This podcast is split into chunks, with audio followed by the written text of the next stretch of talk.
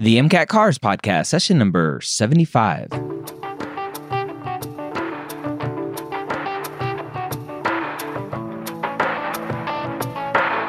car section of the MCAT gives thousands of pre-meds nightmares every night. Whether you're an ESL student, lack confidence while reading, or a slow reader like me, Jack Westin and the medical school headquarters are here to help you score higher in every section so you can be confident you are ready to get the MCAT score of your dreams. Now, welcome to the MCAT Cars podcast. My name is Dr. Ryan Gray, and I hope as I'm recording this that you are safe and sound, and all of your loved ones are safe and sound as well. I'm excited to be joined by none other than Jack Westin from jackwestin.com, the best MCAT Cars tutor out there. He's got the best course specifically for the MCAT Cars section. If you have been struggling with the MCAT Cars section, go check out jackwestin.com. Check out his free training sessions to see if it's something that you would like to try on a more full time basis outside of that free training session. Again, jackwestin.com. Let's go and jump into our episode today. Jack Westin back for some more MCAT Cars podcast. How are you today? I'm good, Ryan. How's it going? It is going. It is going. I'm excited to have another conversation with you about the MCAT Cars podcast and and the section and another breaking down another passage. But before we jump into that, you have some exciting YouTube stuff going on. Why don't you let uh, let the listener know about that? Right. So we've been working towards creating YouTube videos that allow or give information to students about the MCAT and just general MCAT strategies, MCAT prep advice, things that my students normally ask me. Uh, so we've created these quick, short five ten minute videos that answer most questions that students come across when they study for the MCAT. And we release these videos about twice a week. So Tuesdays, and, or I think, yeah, it's Tuesdays and Thursdays in the morning. So if you subscribe, you'll get access to them immediately as soon as they are, they're released. Sweet. Yeah. So youtube.com and uh, just go to Jack Westin as the channel. Um, so that's awesome. And I, I have yeah. my channel, premed.tv, for all my fun videos too. I love YouTube. Yeah, it's noticed, a great yeah. platform. Awesome. Yeah. And if uh, anyone has any comments or suggestions, we we'd love to hear from you. So feel free to comment or email us or whatever. Yeah. Subscribe and hit that bell notification, as they say. yeah, I say not not bell notification, the bell button to be notified. Um, awesome. What do we have in store passage wise today? So today's passage is applicable to what we're going through this week, right? Um, but at the same time, it's vividly describing something. So being able to be, you know, aware of of what's going on and and not ignoring the author.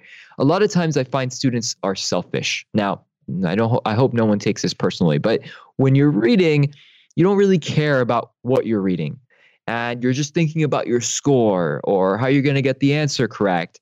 And that can lead to a lot of wrong conclusions. So I see this all the time with my students. They'll read an answer choice and they'll interpret it in a way that fits in with what they want. That's what I mean by being selfish. They they just want it to say what they want it to say, right? Uh, or they read it in a way where it it's basically what they want to pick. And when you're reading, you want to tend to stay away from that. You want to try to be objective. You want to try to read it for what it's truly saying. And for harder articles, it's it's it's not easy to do because sometimes we're not sure what they're saying. So we guess and we try to make it seem like what we want it to say, right? Be careful when that happens, be aware of it, slow down and take one one sentence at a time, right? Try to understand the sentence in front of you, and then allow that to help you understand the next sentence. Don't let your mind just wander and guess what's happening. All righty. So, again, if you want to follow along, go to the uh, description, the little show notes in the podcast app that you're listening to this on. There'll be a link to the article there.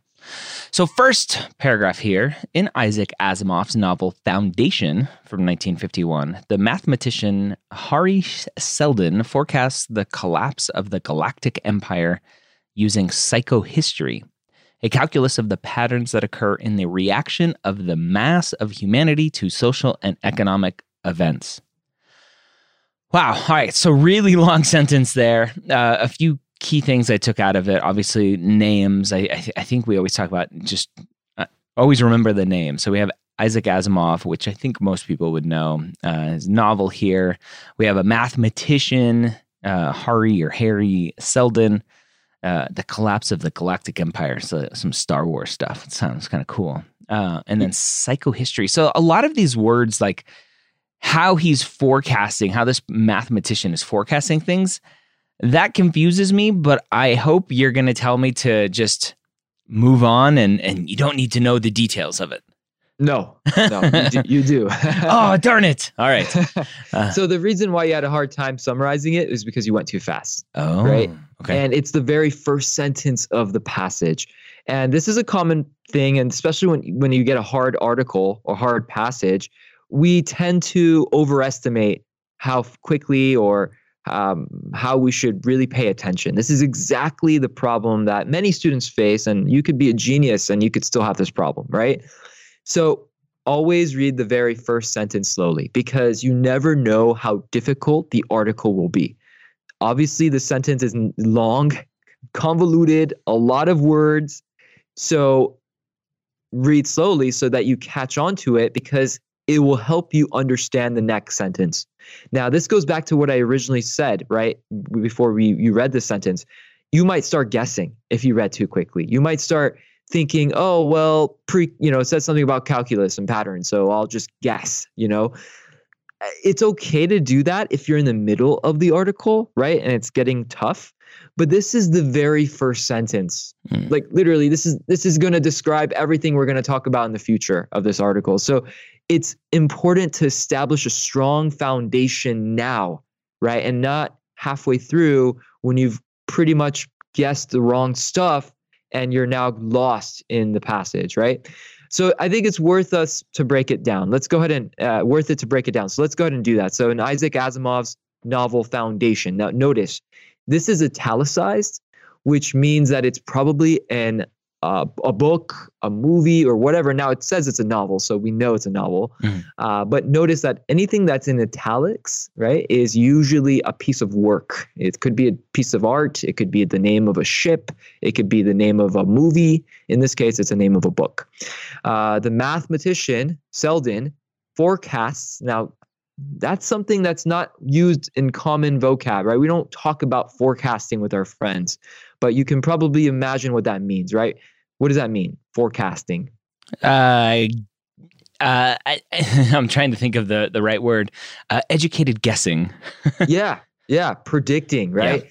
The collapse of the galactic empire. That sounds really novelish, right? It sounds like a fiction. Using psychohistory. What the heck is psychohistory? right?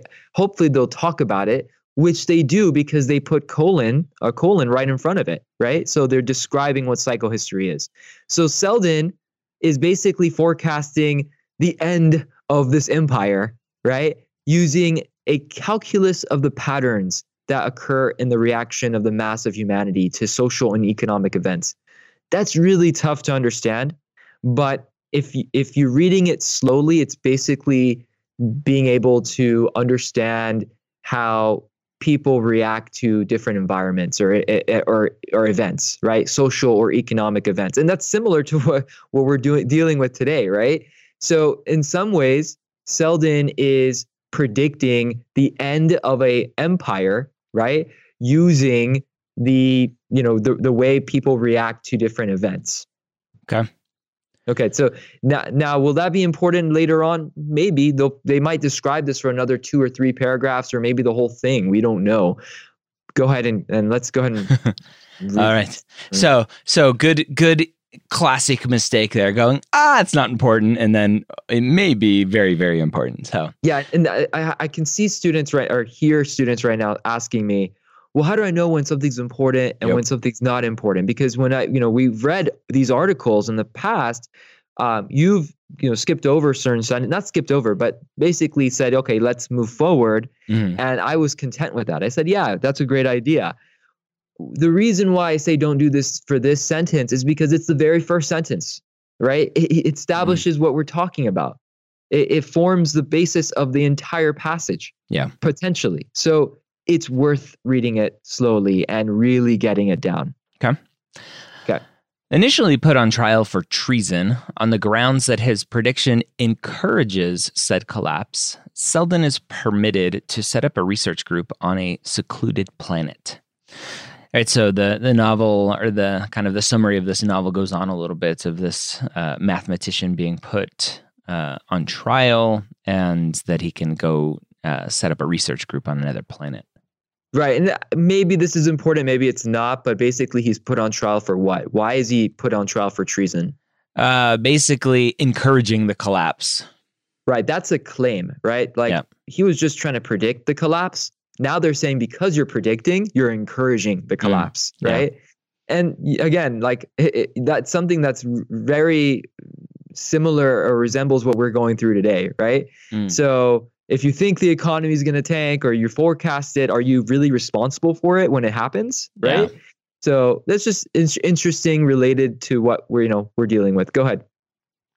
There, he investigates how to minimize the destruction and reduce the subsequent period of anarchy from 30,000 years to a mere 1,000.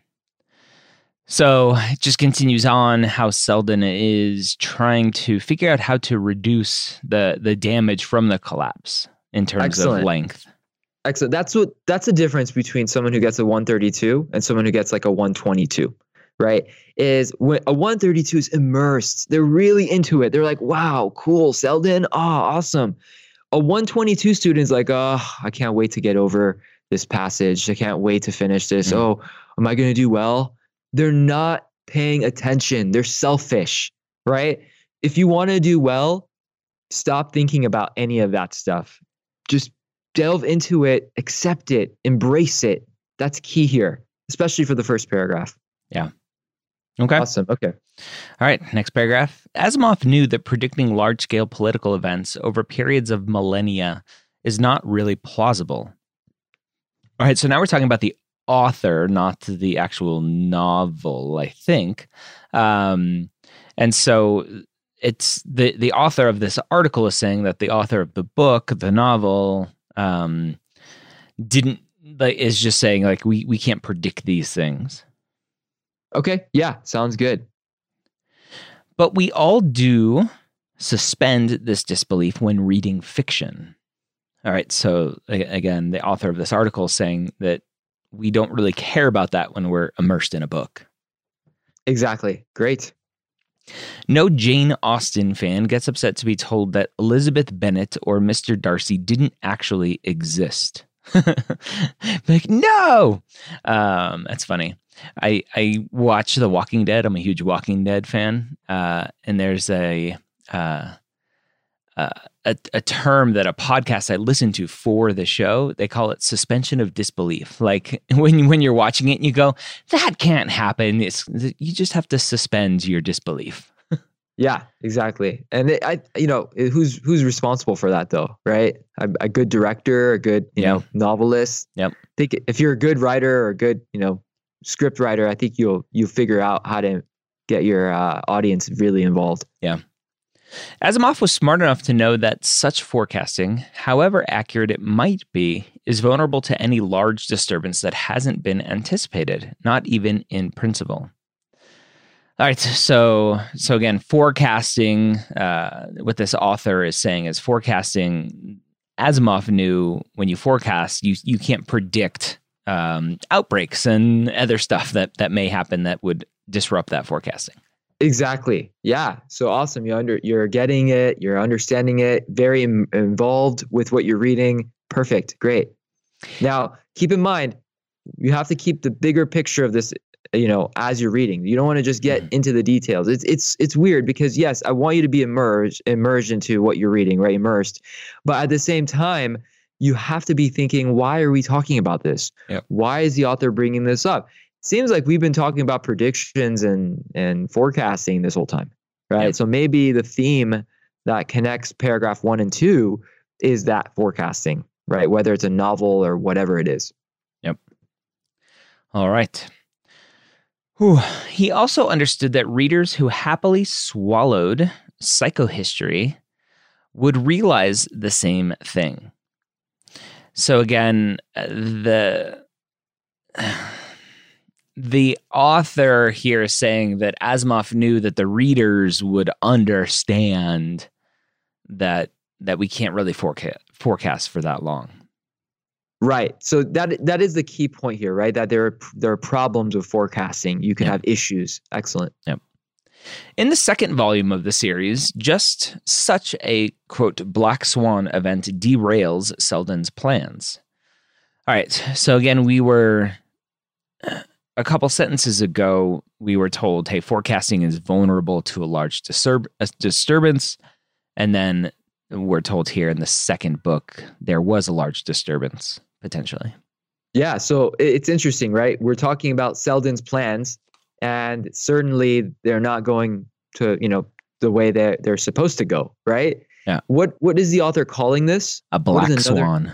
Black swan. So now you are responsible as a reader to understand what a black swan is. And if you read that too quickly, you're lost. You're thinking, "What? A black swan?" That like you have no idea, right? Yeah. So we now know. We associate black swan to some kind of disturbance in the forecast, right? Something that happens that alters the forecast. Yep. Or not alters the forecast, but alters the conclusion of the forecast. Okay, go ahead. All right. Hmm. Yeah, this is interesting, especially especially with everything going on. All right, so Black Swan. However, Seldon has a contingency plan, one that the series later reveals also brings some surprises. All right, so in in the novel, this mathematician has apparently some contingency plans for this Black Swan event. Yeah, exactly. So, oh, this will happen only if that happens, or Mhm. only, you know, w- this is the exception to this happening. So, basically, Seldon is creating these different ways out, right, uh, of the prediction in case it falters or it goes the wrong way. Yeah. Okay. Awesome. Whew, all right. Asimov's Foundation series is notable for concentrating on the political uh, machinations of key groups, of the key groups, instead of churning out page upon page of space battles between vast fleets armed to the teeth. All right. Um, so the so this sentence is telling us a little bit about the book uh, and what Asimov focuses on, right? The the political machines, I guess, is another way to just say that instead of Yeah. just space battles. Excellent. Yeah. Now you don't need to know what machinations means, right? It's just probably political, you know, jargon, you know, political like discussions and stuff. So seems like that's where they're more focused on the drama instead of the battles. The protagonists receive regular reports of such battles, but the description is far from a Hollywood treatment. All right, so just a little bit more about the book. That that we know the battles are going on in the book, but it's not what the focus of the book is on. Excellent. Yeah. Just re-emphasizing the same thing that for the first sentence said. The plot, as Asimov himself stated, is modeled on Edward Gibbon's book, The History of the Decline and Fall of the Roman Empire, 1776 to 89, and a masterclass in planning on an epic scale for uncertainty. Ooh, sounds like we should read this. Uh, all right, so the the book is modeled based or based on another book, and uh, apparently is good, a, a good book for uncertainty. So, are we supposed to? So, this last part of the sentence, and a masterclass in planning on an epic scale for uncertainty, is that the author's point of view, or is that part of Asimov's statement where he is saying that that's what it is? You know, this is just how it is. This is the, the way that they're related. The book is related to what they did and uh, what Asimov did in the found in Foundation. Every senior minister and civil servant should be obliged to read it. Interesting. Okay, so th- I think this is the author's point of view saying, hey, like if you're a servant, a senior minister, you should read this book. Good. Yeah. Now, you, you know, you, you could say that this is the author's point of view, that it's a master class in planning. Mm. Um, the planning part of an epic scale for uncertainty is still related to both, right? That's Yeah. that's that's the part I'm talking about. But in terms of master class, yeah, you could say that's the author's opinion. Yeah. Okay. Okay. All right. I want to go read this book now. All right. Psychohistory, a fictional method for predicting humanity's future, takes a hypothetical mathematical technique to extremes for dramatic effect. All right, so now we're we're diving into what psychohistory is a little bit. Right. So it's so weird. We went from talking about this book, giving the details, to now emphasizing psychohistory, which we kind of already defined in the first paragraph. Mm-hmm. But for less ambitious tasks, we use the basic idea every day. For example, when a supermarket manager estimates how many bags of flour to put on the shelves, or an architect assesses the likely size of a meeting room when designing a building.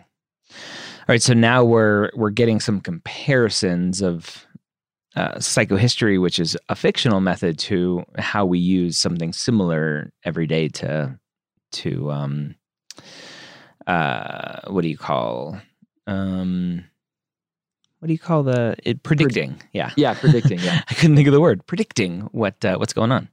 Yeah, exactly. So yeah, exactly. I love how you pointed out that psychohistory is fictional, right? It mm-hmm. is fictional, but the author's trying to blend it into what we do in normal life. Go ahead. Go ahead.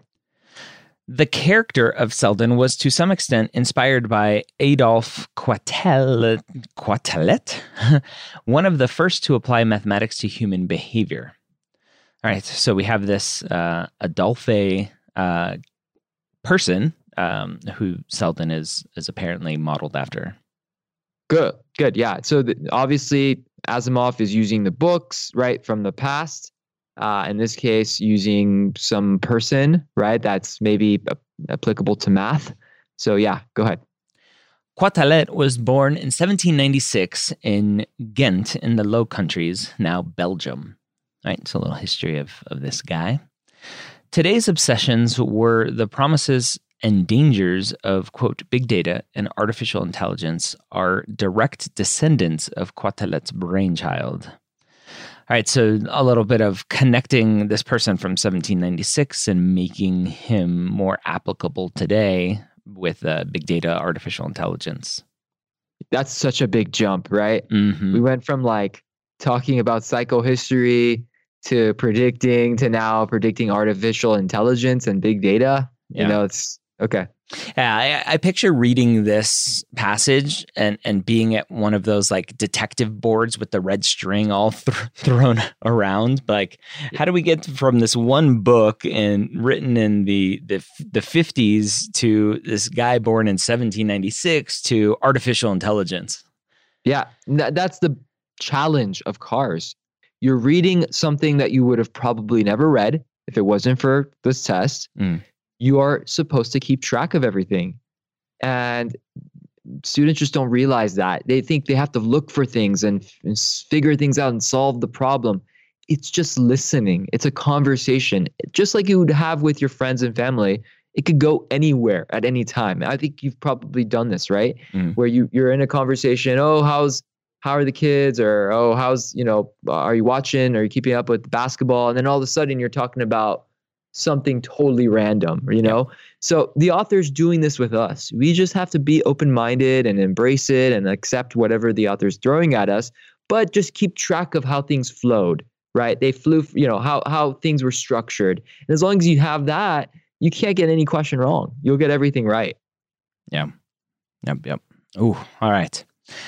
Um, yeah that's it, it's it's interesting just eh, the the challenge of trying to read the car section understand what the author's reading but also keeping everything aligned and uh, yeah i can i can see just how hard it is right? Uh, yeah and obviously we can take our time here but when you're when you have three or four or five minutes to to speed through these it, it can get challenging. See that's that okay so that is the that is the one thing i want everyone to be clear on right? You don't have to have that feeling. You don't have to think i have to rush on test day right? So how we're reading today is a little bit too much. We're doing this because i want you know i want you guys to really focus on comprehension understanding these sentences forming the you know the bigger picture. You're right. You don't want to read in this like detail when you're when you're when you're uh, on your own. But that doesn't mean you have to rush through it. You never want to rush through the read. Okay, the the reading part is where you want to spend most of your time. The questions are quick if you can read well. So the problem I, I find with students is they'll read very quickly because they feel like they're going to waste time or lose time. And then when they get to the questions, they're lost. They have no idea what to look for, where where it is, what how it's how to answer it. We want to we want to alleviate that. Read in a relaxed manner, read with purpose, but don't just pause and dwell for 30 seconds, right? You don't have that luxury. You don't need that. You don't you don't really need that on this test anyways. You just have to understand these big picture ideas and read it within, I would say, seven minutes, seven, eight minutes, believe it or not. And you have maybe 30 seconds per question, right? So 30 to 45 seconds per question. And you may be thinking, well, is that all the time I need? Yeah, that's all you need. You don't need more than 45 seconds if you read the passage well. Now, what if it's a really hard question? Let it go. Come back to it later, right? what's the rush, right? Why, why do you have to get it right right now? Go through the other questions, get those right, come back to it.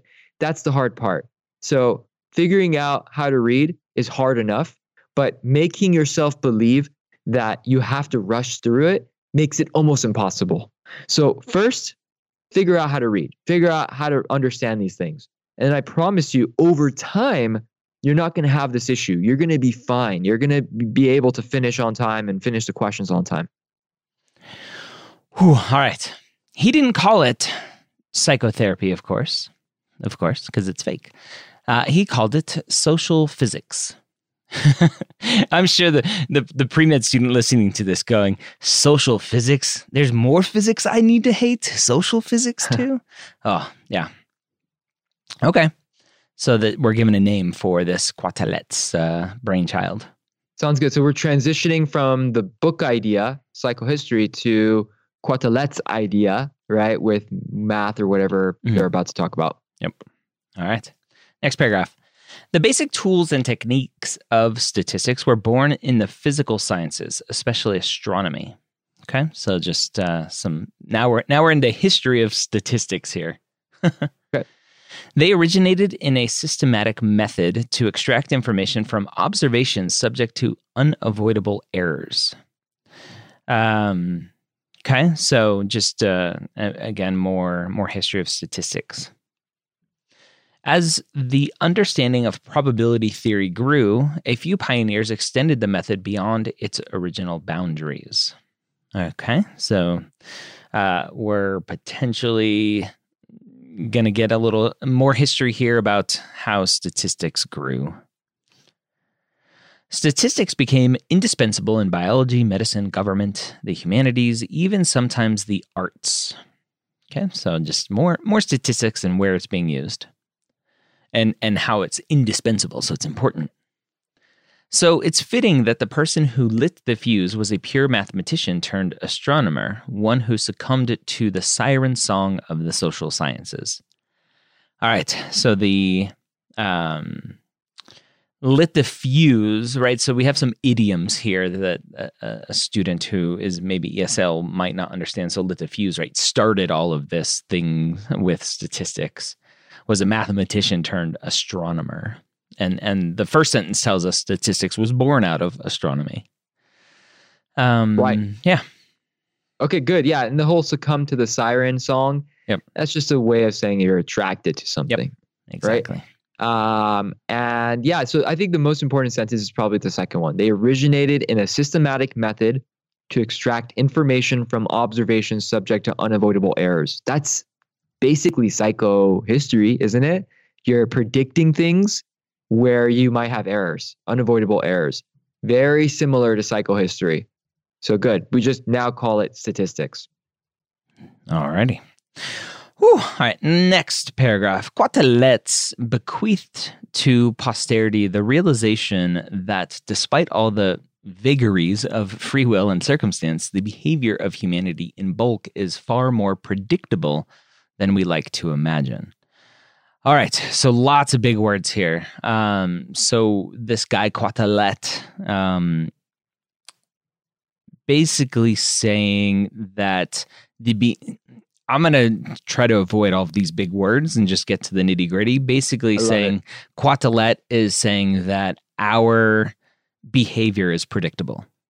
Oh, that was great, man. Yeah, that so this is that part where I go, don't worry about it. Because you you know, you know what's going on. You know it's about statistics, predictions, errors, right? So why are you lost in, you know, if you if not you, but whoever's reading, right? Why are you lost in bequeath to posterity, the real this is all fluff. This is all nonsense. Focus on the part that really makes sense because you already have the basis, the con the, the context of what you're reading right? They're not going to change it up last minute this much, right? So just be confident with what you're reading. Be honest about what you do understand and don't pretend to summarize or grab some information that you have no idea of what it's really talking about. Okay. Whew. Not perfectly by any means, but as they say, quote, good enough for government work. Huh, all right.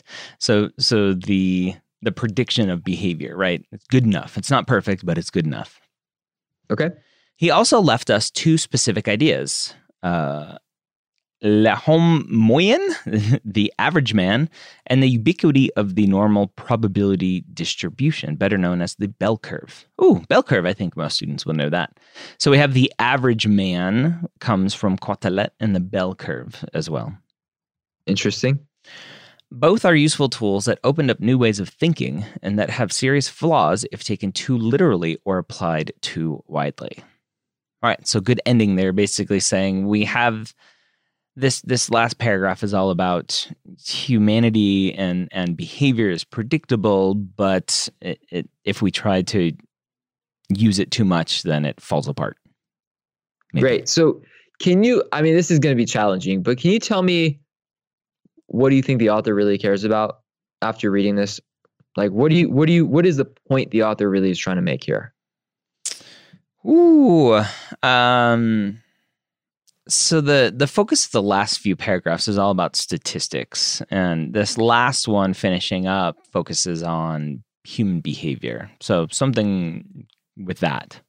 That was excellent. Yeah. So something that basically goes along the lines of statistics can tell us more about human behavior than we realize, right? Even though there may be errors, they can help us. They can help us. And the way the author got to this point was by starting off with some random novel, right? And then transitioning the idea of that novel, psychohistory, to statistics, right? Now, keeping track of the dates, you know, the novel was what, 1950s, right? Mm-hmm. But he referenced things that came from 1700s, right? and then they went back and and the author even compared um, this idea to Quetelet's idea, who was also from the 1700s. So you can also assume that the birth of statistics or the ideas of predictions were from the 1700s, and that's kind of the relationship the author is trying to build here, right? That these things can be found in our past and they're relatable to us today as well as in novels and books. Yeah. All right. So this was a an interesting one that that again just so many different ties that you had to follow and and a lot of stuff that potentially wasn't relevant that you had to get through to get to the idea of what the author was talking about. So would, exactly. would you say this is a good cars type passage? Absolutely. Absolutely. The first three paragraphs were bogus, but they help you understand the rest of the passage. Yeah. So if you didn't read the first three paragraphs well, you're not going to be confident with yourself when you get to that fourth or fifth paragraph that really talk about the juice, the meat that we really need, right? So uh, in this case, absolutely, you have to keep track of the transition, the conversation. You don't want to get too lost into the details, but when you're starting off a passage, you should understand it as well as you possibly can. All right, so there you have it. It's Another great episode. I hope you enjoyed it. And as I mentioned at the beginning, as I'm recording this, we're still in the middle of our pandemic. I hope you are safe and sound. I hope you have a great week. Don't forget to check out jackwestin.com. Did you know he's got free emails that go right to your email inbox to, to load you up with a car's passage of the day? Go check those out, jackwestin.com. Have a great week. We'll see you next time here on the MCAT Cars Podcast.